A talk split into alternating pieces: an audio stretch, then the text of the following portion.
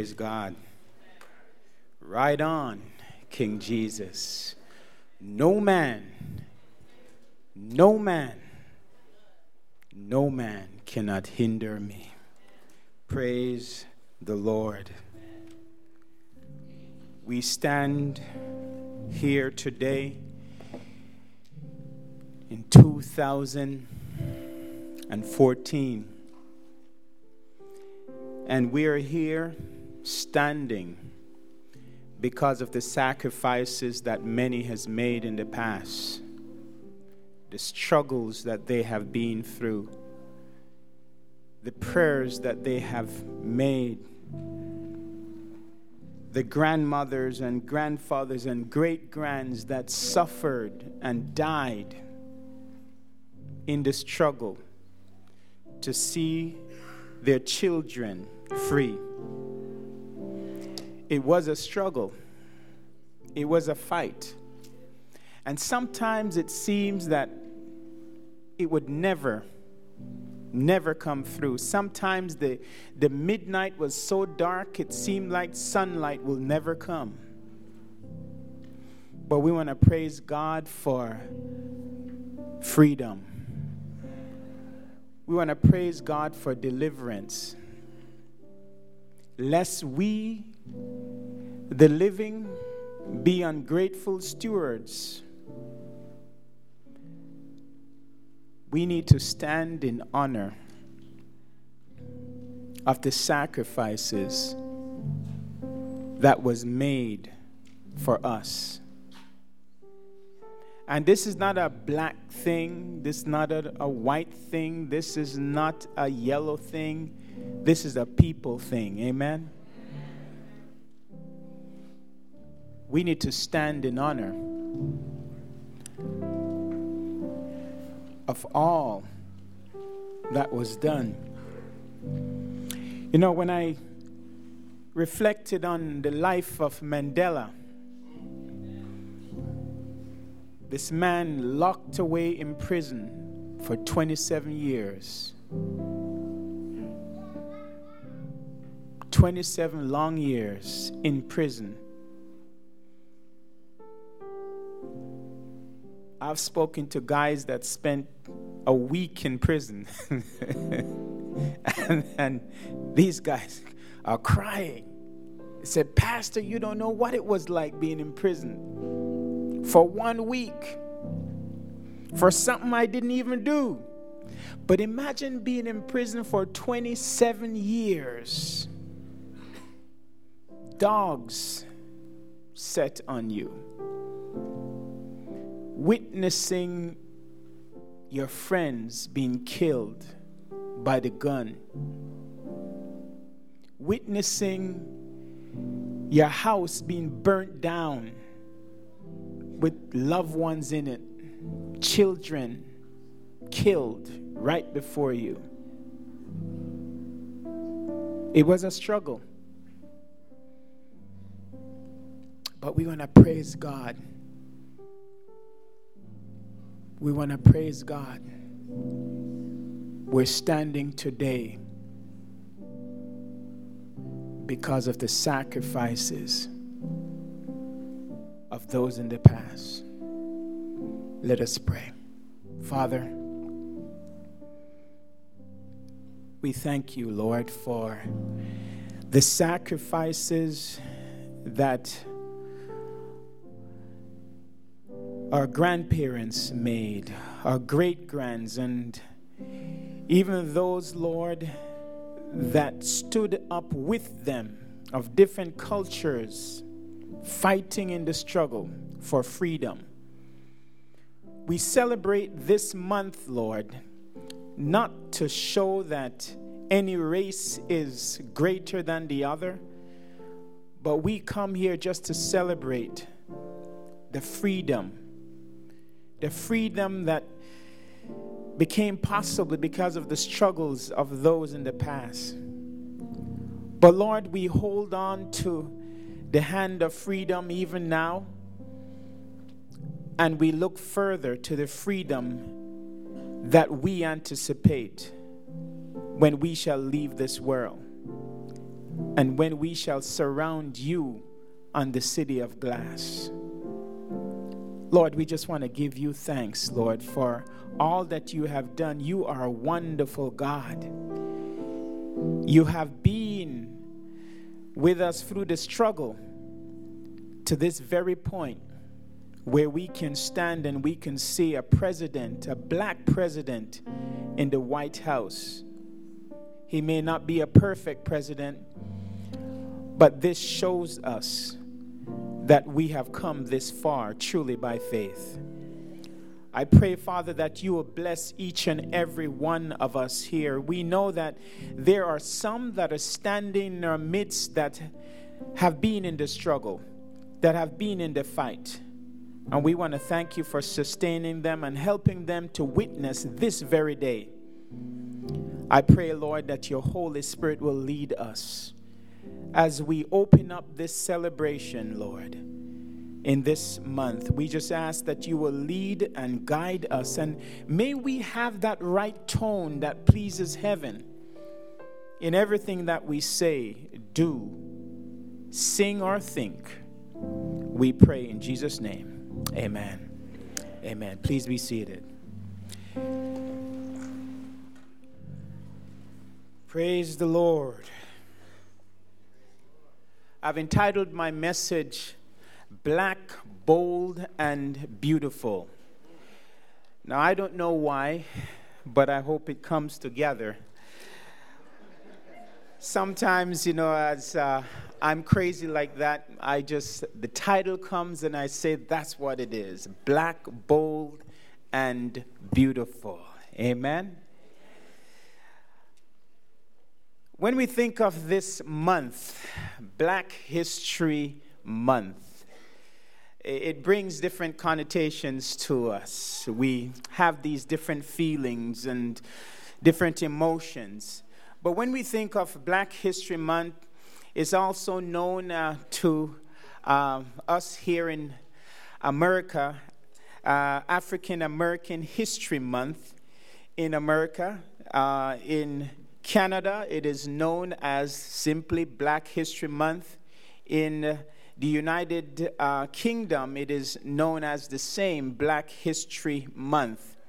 And it is interesting to understand that in Canada and also in the United States, it is celebrated in February. But in the United Kingdom, it is celebrated in October. And well, we have to have a unique one, right? But what we see is that this month is a celebration of all that has taken place over recent history leading up to now, showing and helping us to remember the important people and events in the history of the African diaspora. When we think of this struggle, when we think of the fight that has this nation, this world has gone through, it's amazing. When we look back over the last 300 years, we see truly it has been a struggle in different cultures, in different countries.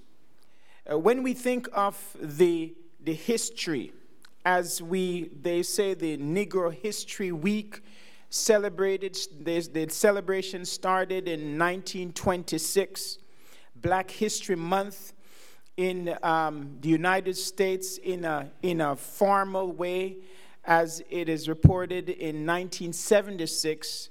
It started out in the United Kingdom in 1987. And recently in Canada in 1995. This is something new. But to some, they ask the question, why do we take 1 month to celebrate one color or one culture? Isn't there something wrong with it? And I used to think, If you ask my wife and some back home, I used to struggle with this, and I used to say, why? But after reading a little and talking to some of the older folks a little, I got to appreciate Sister Cooper a lot more. Why? You know, sometimes we are the younger generation, we are giddy-headed. We don't understand what it was back then. I never understood why my grandmother was always telling me to say, stick to your own. I didn't understand. I didn't understand her struggle. I used to say to my grandmother, you know, I think that this is, you know, that's racism. You know, if I want to marry someone white, why not? If I want to marry Chinese, why not? If I want to marry out of my Jamaican culture and marry an African American, why not? The interesting thing about it is looking back in the struggle of what my grandmother went through, or what my great-grandparents went through. It's interesting that, you know, when you get into someone's skin, when you look into through their eyes and what they have gone through, you could have a greater appreciation of what they say. Even though they may not say it in the right way, you have a greater appreciation of that. It's very important for us to understand when we talk about, and when we think about, and when we sing about, and when we write poems about these experiences, these are people's experiences and they are real. I may disagree with how it is brought forth. I never agreed with my grandmother. You know, I grew up in a very interesting place in Montreal where all the black dudes, we just had white girlfriends. And my grandmother was not too pleased. I remember one day, these two white girls came to the door to see me. And guess who answered the door? My grandmother. And man, she turned purple, red. And I mean, she came back in and scolded me, and she says, do not hang around with these white girls. She had this fear that I would marry a white lady. You know, when I think back then to what my grandmother and all her peers, what they went through, the insults that she went through when she came to Canada in the early 60s. The people just hurling all sorts of garbage at her, and the struggle that she went through. It took me a while to appreciate her point of view, even though I didn't fully agree with it. You know, it's important for us as a culture, as a family, as a people, even within the context of the Seventh-day Adventist Church, to set a round table and talk about these things, talk about our fears, talk about our experiences. I remember coming to Canada, and I was called an African. Go back to Africa. You know, go and pick up your spears and, you know, get naked and run around in the jungle. You know, I remember that, and it was very insulting. I remember that. I remember growing up in Bronx, New York, and it was very interesting that, you know, my skin was a little darker than others, and, you know, the young ladies preferred the lighter skin people, and the darker skin, well, you're from Africa. Even within the African American community, this struggle is there.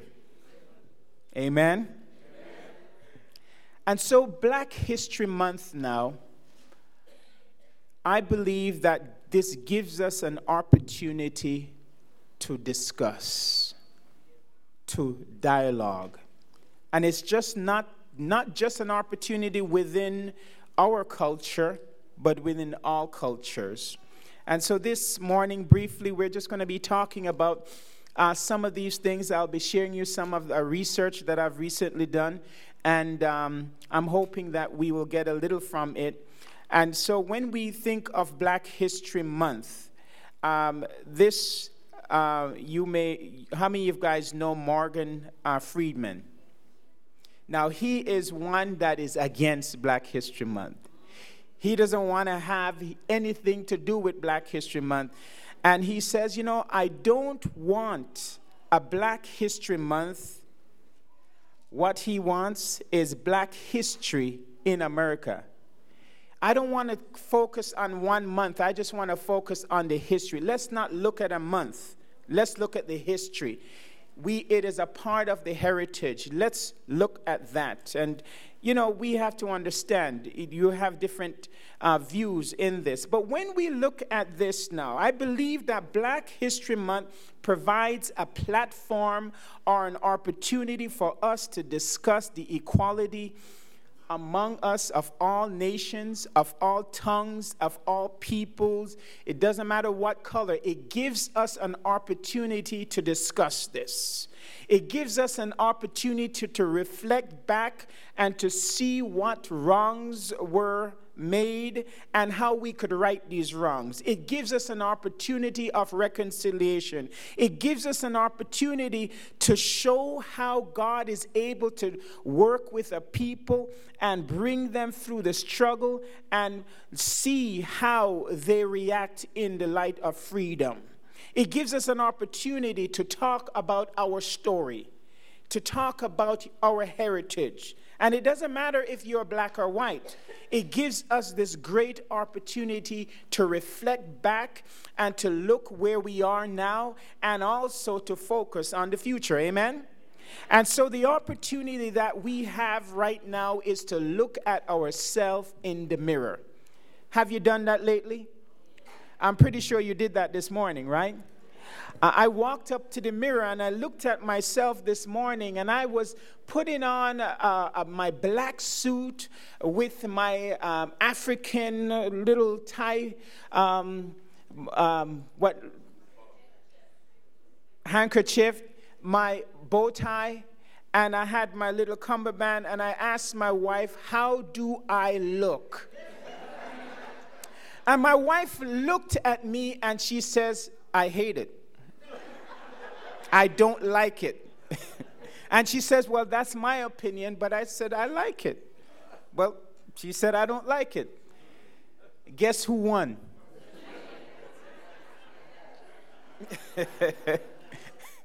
Well, she always wins. Gentlemen, I'm telling you, that's, 101 for you. Let your wife always win, right? You will have peace. Right? So I took that off and I put on the blue suit with the white tie and everything, and she said nothing. She just smiled. Message delivered. But I look at myself in the mirror and I said, you know something? I love this black man. And I always did. I love the tone of my skin. I don't want it to have it lighter. I like the fact that my hair, if it grows a little longer, it rolls. And I even love the fact that if my beard grows, it goes down and I have this thing called ingrown hairs. I love it. This is my story. I love the fact that I am black. I am bold. And I am beautiful. Yes. You know why I love the fact of this is because that God made me so. I had no choice in it. God decided that, well, where is this soul going to be born? And God decided, well, not China, not Japan. Well, I'm going to let him be born in Manchester, Jamaica. Amen. And so God dropped me on that little island, right? I was conceived on the campus of West Indies College. And I love the fact. And I remember just about 4 years ago, I went back there with my father, and he says, yep, that's where it all started. And unfortunately, it didn't start in the right way, you know, but my father says, well, yep. And I said, Dad, tell me the story. Tell me my story. And he says, well, you see that tree stump over there? There used to be a tree associated with it. That's where I met your mom. And he told me the story of me. And I felt so good. That's where I began. And so I'm this black Jamaican, Canadian, American man, born in Jamaica, 1969. That was the crazy, crazy period, right? I see some people scratching their head and said, I remember 1969. Anything goes at that time, even in Jamaica. And I came. And so I was brought up in that situation in Jamaica, and I loved it. That's paradise for me, paradise. And then after I was raised in Montreal, Canada, and also Bronx, New York, and that's where I became a man. And that's where I understood the different cultures, because you see, Jamaica, you know, it was, I think the first white person that I saw in Jamaica was, I saw there was a doctor in Mandeville driving. And first of all, there was a problem there because this was a woman that was driving. And back then, you didn't see women driving. And she was white. And we were like, wow. You know, we were just so caught up with this thing. But then later on, when I came to Montreal and later in New York, and I was able to see the different cultures, Chinese and Indians and all of that, I was, as an 8-year-old, I was shocked. I couldn't believe it, because some of these things, you see it on TV, but to see it in real time, this is back in the 70s, it was like, wow, for me. Now, you may say, well, this guy sounds like he is from a primitive culture. Well, I was. But I'm saying to us, it is important for us to celebrate our heritage. It is important for us to celebrate our story. It is important for us to sing about it. It is important for us to write poems about it, Sister Ellis. It is important for us to have all the artistic flair about it. If you want to check out a good piece of art, check my sister out. She's on the web. Tammy Natalie Madden. Tammy Natalie Madden. I'm thinking of my praise team leader. And she has her art all over the web. And she celebrates the beauty of blackness. She celebrates that. And she shows it in her arts and all of that. Mind you, I can't even buy a piece of her art. It's about $5,000, like, you know, starting, right? But it's interesting when you look at this, you could see that every single one of us, we have a story. And God has made us so, Sister Rogers. It is God that has placed us. And Sister White said, okay, you're going to be born in New York. Bam. That's where you're going to be born. Brooklyn, right? Yes. Brooklyn. Sister White? Yes. Brooklyn? No. I thought I had you right. Yes. Oh, Matt. It's close enough. You see, that's a New Yorker, right? Because Manhattan, Brooklyn, Bronx, I'm glad I didn't say the Bronx, right? But the point is that we need to celebrate the heritage. God has placed us so. Amen? And so when we think of that, I think of the Psalm, Psalm 139, verse 14. It says, I praise thee. I praise you, Lord, for I am fearfully and wonderfully made. Marvelous are thy works. Look at the work of God. Just turn around and look at yourself if you can. Or turn around and look at each other, right? Look to your neighbor and say, you are fearfully and wonderfully made. If you take a break, even now, and without even saying a word, look to your neighbor and don't say a word. Look at your neighbor. Look into your neighbor's eyes. Don't be afraid. Don't be afraid. It's all right. They're not going to bite. And when you look at that person, Brother O.D., beside you, Sister O.D., God is the one that made us. He made us with the hair. He made us with the skin. He made us with everything we've got. We are truly fearfully and wonderfully made. Amen? Amen. So if we're fearfully and wonderfully made, why is some of us trying to bleach ourselves into oblivion?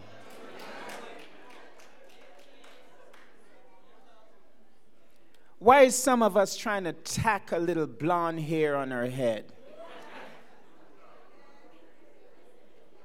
Come on, everybody. Why is it that some of us are trying to flatten the nose?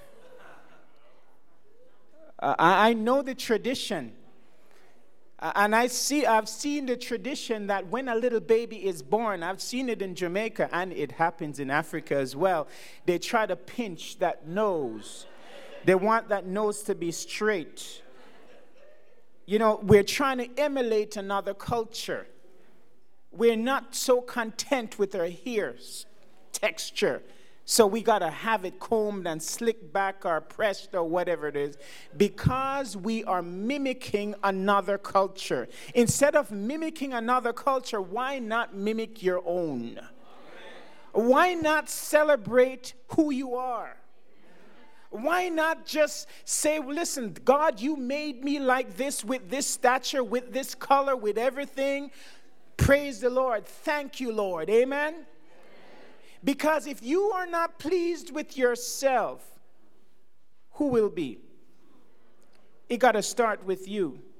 And so it's important for us. It's important for us to recognize what God has done and just be happy with it. Amen? Amen? And so the Bible tells us, listen, I am fearfully, I am wonderfully made. Marvelous are thy works, and my soul knoweth right well. Praise God.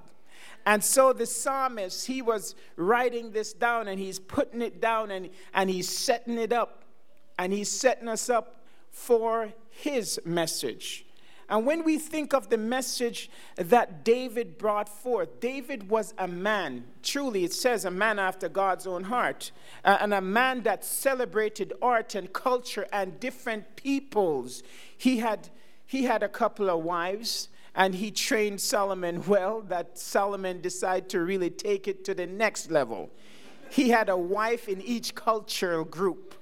He had wives of all different shades, right? Every day he had a wife for a different occasion, right? That was Solomon. And Solomon looked, and he recognized his skin texture. He recognized, listen, what did Solomon say? He says that I'm black, I'm comely. He recognized his who he was, and he was happy within his skin. What I'm saying to us as a people, let's be happy with what God has given you. Amen? Amen. Let's be happy within our culture. Let's celebrate our culture. Let's celebrate what God has given us, the gift. One of the greatest gifts that God has given us next to Jesus Christ is ourselves. Amen? Amen. And so let's not, be narcissists with it, but let's be happy with what God is doing in us. Now, I set out a survey just this week, and I asked a few questions in this survey. How many of you guys is on my Facebook feed? Right? You got some of them. Now, some of you guys didn't respond, but I had I sent out to about, I have over 1,000, almost 1,500 friends. I sent it out to 200 of them, tagging them, right? And it was interesting to see the responses that we got out of that. Now, the question that I asked in this survey was just a very simple 6 questions, yes, 7 to make it complete. And I asked the question, what is black? Simple question. And I didn't ask what is the race. I just asked what is black? Is black a color? Is black better? Is black a feeling? Is black a culture? Is black slavery? Is black more spiritual? And I asked this question, and I wanted to, I didn't want to interpret it. I just put it out there, and I wanted people I wanted to see the reaction of the people. Now, a number of people responded, and these are some of the responses. These are some of the responses that I got from this. Individuals chimed in, and some people, they said that black is a shade. Black is not a color. That is relative, depends on what the setting is and where black is used. And so some simply say, well, black is beautiful. Another one went on, and they said this was profound. There was this person says, well, I'm white. How do you expect me to know that? No, that was my friend back in Montreal, Chantel.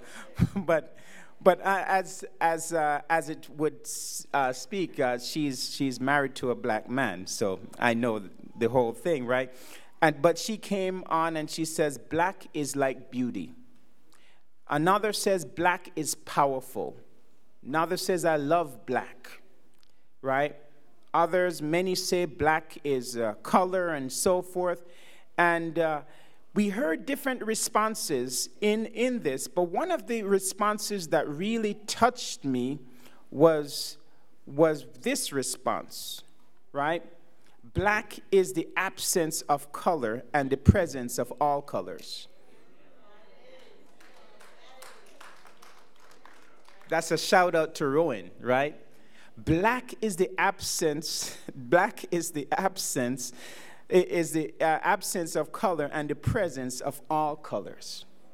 And when we think about this, I thought about this whole thing coming into this, and I realized that sometimes when we get into this Black History Month, what we talk about, we try to push this black thing like black is better than everybody else, and we try to have this Black Power movement. A few weeks ago, Elder Mulder and myself, we met in the office with this. What was his name? A black Israelite. And this man was a big dude, and he came in and he was trying to tell us that only blacks will go to heaven. Isn't that ridiculous? Only blacks will go to heaven? I'm saying, where do you get that from? And this is where I'm saying is that sometimes we lose the debate, we lose the thought in this, not realizing that it's more than what we think. I believe that God has, when we think of God, he has different shades in his arsenal. God is black, he is white, he is Chinese, he is brown, he is all the colors, right? And so when we think of this, sometimes we push ourselves to the limit, and we instead of using the opportunity to unite, we use the opportunity to divide and bring hatred. And so when as the questions went on, some people came out and say, well, I think that black is more spiritual, but. And I realized something. Anytime a culture has gone through a struggle, anytime a culture has gone through a struggle, a culture or a people have gone through a struggle, the struggle, whatever they have gone through, becomes the thing, becomes that thing of debate. Think of the Jews. The Jews went through a struggle in the Holocaust, and that has become that the hub of it all. But do we remain at the Holocaust? Do we stay at the Holocaust? Are they still enslaved by that? Some of them, yes. But if we don't take this as a springboard to something greater, then dysfunctionalism will set in.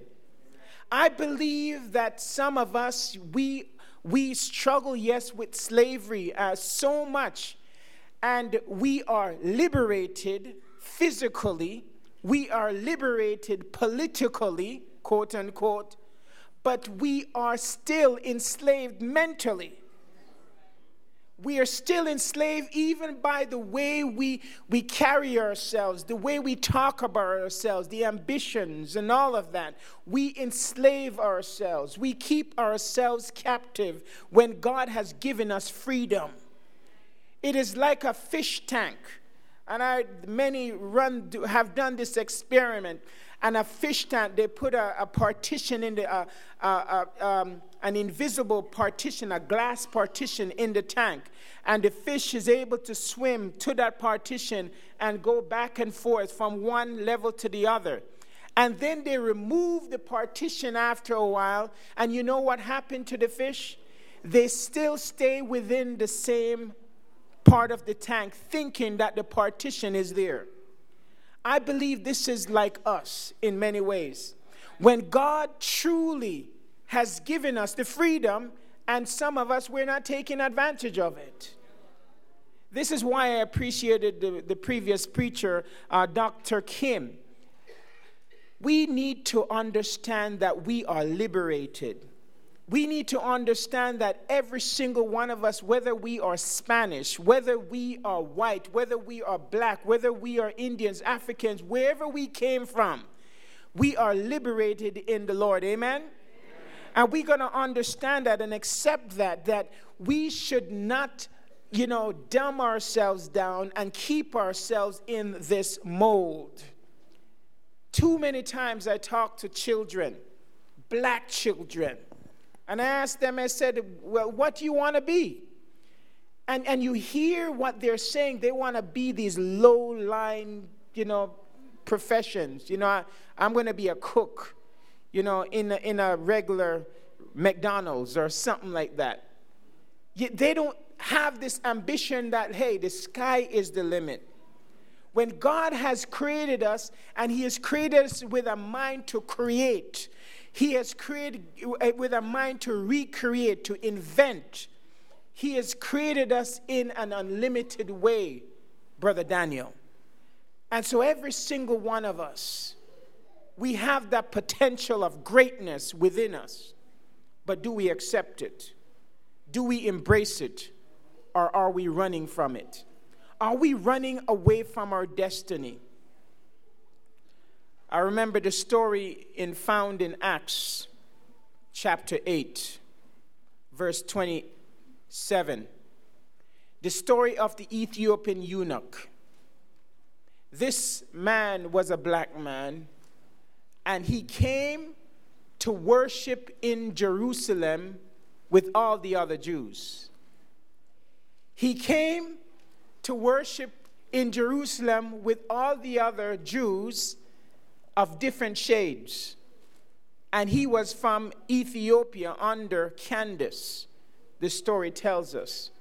But this man was worshiping, and he was on his way from Jerusalem, and whatever the experience, he was so happy with that. He was reading from the book of Isaiah, and Isaiah 53 specifically, and as he was reading, he could not understand. He needed understanding, and the Lord sent Philip down in that region to interpret and help him to study the Word of God. And as Philip was there studying the Word of God while the chariot was moving on and so forth. This man, he was not baptized, but he was one that was willing to learn. And when Philip expounded unto him clearly about the gospel, this man says, "Here is water. What hindereth thou me to be baptized?" And that very day he was baptized. What we got to understand is that Jerusalem, metaphorically, in that time was the hub of worship, was the hub where everyone came to worship. And people came from all across the world, and they came down to Jerusalem. But this man, he was welcomed in Jerusalem. He was not an outcast. He was welcomed in Jerusalem to worship. And what I'm saying in all of this, as we come to worship within this church, we have many opportunities here. We have barbers that came to worship, brother. We have seamstresses that came to worship. We have doctors. We have musicians. We have bankers. We have poets. We have all these individuals coming to Jerusalem to worship. Worship is not a culture. Worship is for everyone. Worship is not a gender. It is for everyone. The worship experience that we should have, it is a celebration of all the creation of God. And so when we look at the wonderful mosaic and the different colors and textures and the languages, everyone comes together and we worship and we cry out to one God, our Savior, Jesus Christ. Amen? However, the problem that we face in this whole mix is that we have a tendency to overemphasize that which was oppressed in our lives and in history. We have a tendency to do that, losing the beauty of balance. Sometimes not realizing that we are all God's children. I remember a time, and I heard the story in the army, the war earlier in, I think this was in World War II, where there were some of the African Americans, they were discriminated against. And so what they were doing, they were pooling the blood of the black Americans, and they were keeping them separate from the white Americans, because they had this thing that if you put a black man's blood into a white man's body, the white man will turn black. Have you ever heard that? Now, this is a true story, right? And the supply ran low. And so the white man's blood supply was low. And the only thing that they had was the black man's blood supply. And you know what they did? They took the black man's supply and put it in the white man, right? And they waited.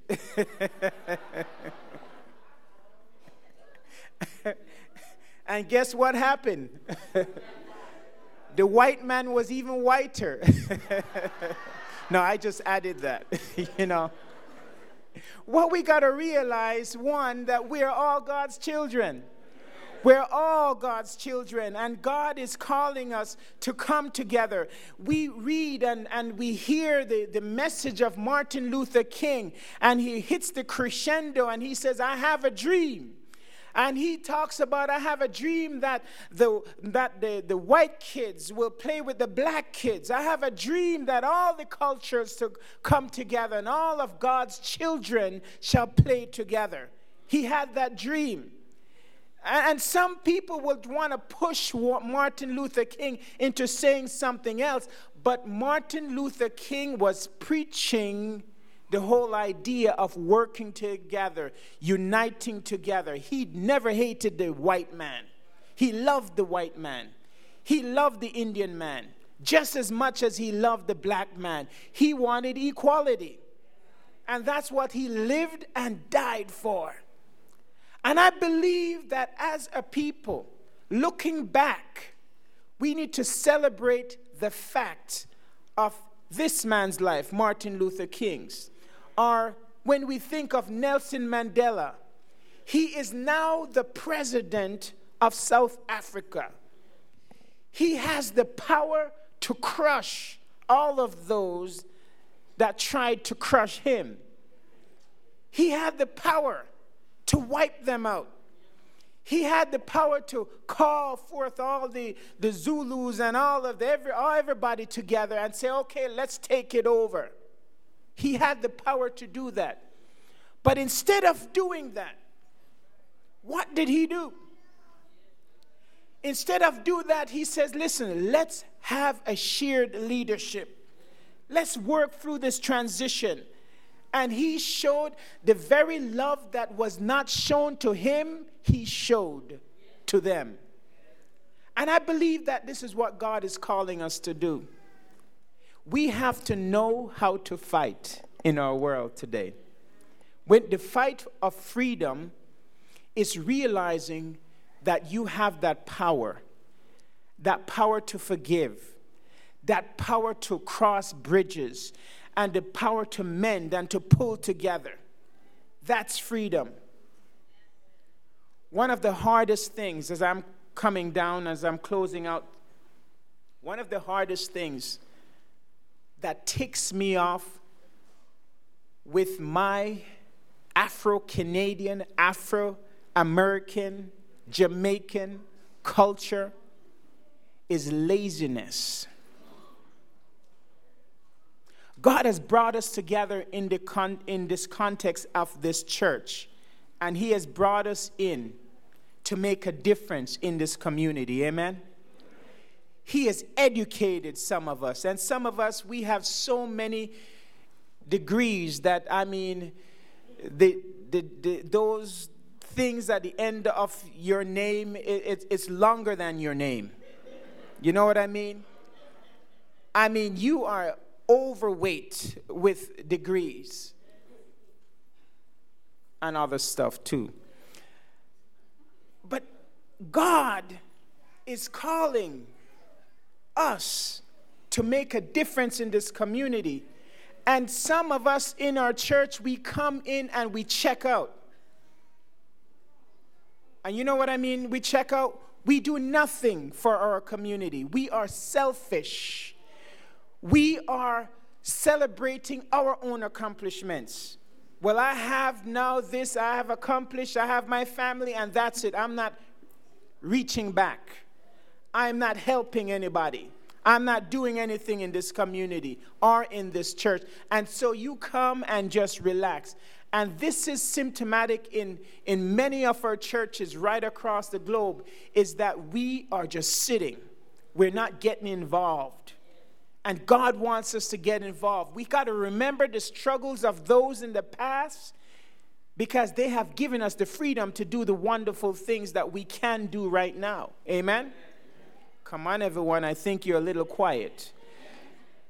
God is calling us into greatness. And when we think of this, I think of Jeremiah chapter 8. He says, the harvest is past, the summer is ended, and we are not saved. For the hurt of the daughter of my people, I am hurt. I mourn. Astonishment hath taken hold on me. Is there no balm in Gilead? Is there no physician there? Why then is not the health of the daughter of my people recovered?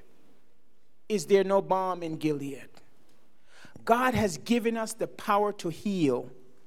He has given us the power to reach across, to make a difference. He has given us the power truly to be what we can be, to make a difference. He has given us, are we claiming the power? When we think of this, in the end of the book, in Revelation chapter 7, verse 9, it tells, "After this I beheld, and lo, a great multitude, which no man could number, of all nations, of all kindred and people and tongues, stood before the throne and before the Lamb, clothed with white robes and palms in their hands."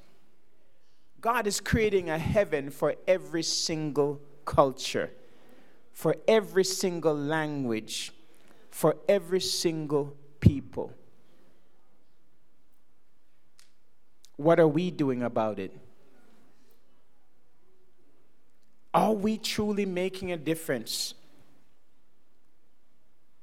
Are we setting the table for our neighbors, whether they're white, whether they're black, whether they are Hispanics, whether they are Asians, whether they are Africans, whether they are Jamaicans, whether they are the Canadians? Are we truly setting the table to welcome them? Are we exclusive? The Bible tells us that they will come out from all these cultures, multitudes, out of the kindreds, tongues, and people. And I believe that God is calling us. He has called us to make a difference. Will you make a difference in your community? Will you make a difference in your church?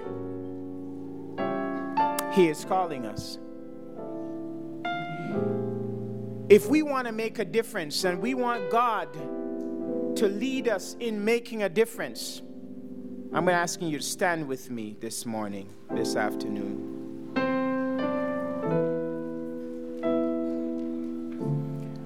We need to understand, one, the theology of oneness.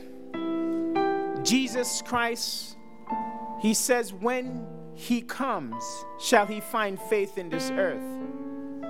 Will we be one? Will we shed a heart of discrimination and embrace a heart of oneness that he is calling us into? The song truly says, "Make us one, Lord. Make us one." Sometimes we have to be broken by God, Sister Carter, to be put back together. God wants to remake us. And he wants us to know, yes, the struggle that we went through, that our parents went through, our foreparents went through, we're standing under their blessing, under their prayers. We're standing here today, praising his name. Amen? As we stand today, we're standing with a purpose. But we have to think as a people, where are we headed? I believe God has his hand on some young person. He has his hand on some woman or man today. And he's saying, listen, I want to take you, and I want to take you into the next generation. I want you to make an impact on this world. And he's going to use you to do great things. So as we stand, we're saying, God, use me. Use me. I want to be used by you. Amen? And so as we pray for God to activate his blessings in our lives. And that we truly won't turn back, but we will say we will move on. And we will be that overcomer. Let us pray. Father, we thank you. We praise your name, Lord. We worship you, Lord, because you are worthy to be praised. We pray, Father, that your Holy Spirit will lead us now. As we stand, we want to say truly, Lord, we are committing ourselves to your cause. We're standing because, Lord, we are saying that we cannot do it on our own. But we can only do it through you, Father, who has strengthened us. And we want to be change agents, Lord. As we celebrate this month, Lord, it gives us this opportunity where we can dialogue one with another, where we can lift each other up and emphasize on equality. Help us, Lord, to have that mentality, that mindset, to truly have that oneness that you have prayed for in John chapter 17. Let it be done, Father, according to your will. Bless your people, Lord, and guide us, Father, as we look forward to your soon coming. The greatest event that will occur on earth, the coming of our Lord and Savior Jesus Christ. We pray in Jesus' name. Amen. Amen.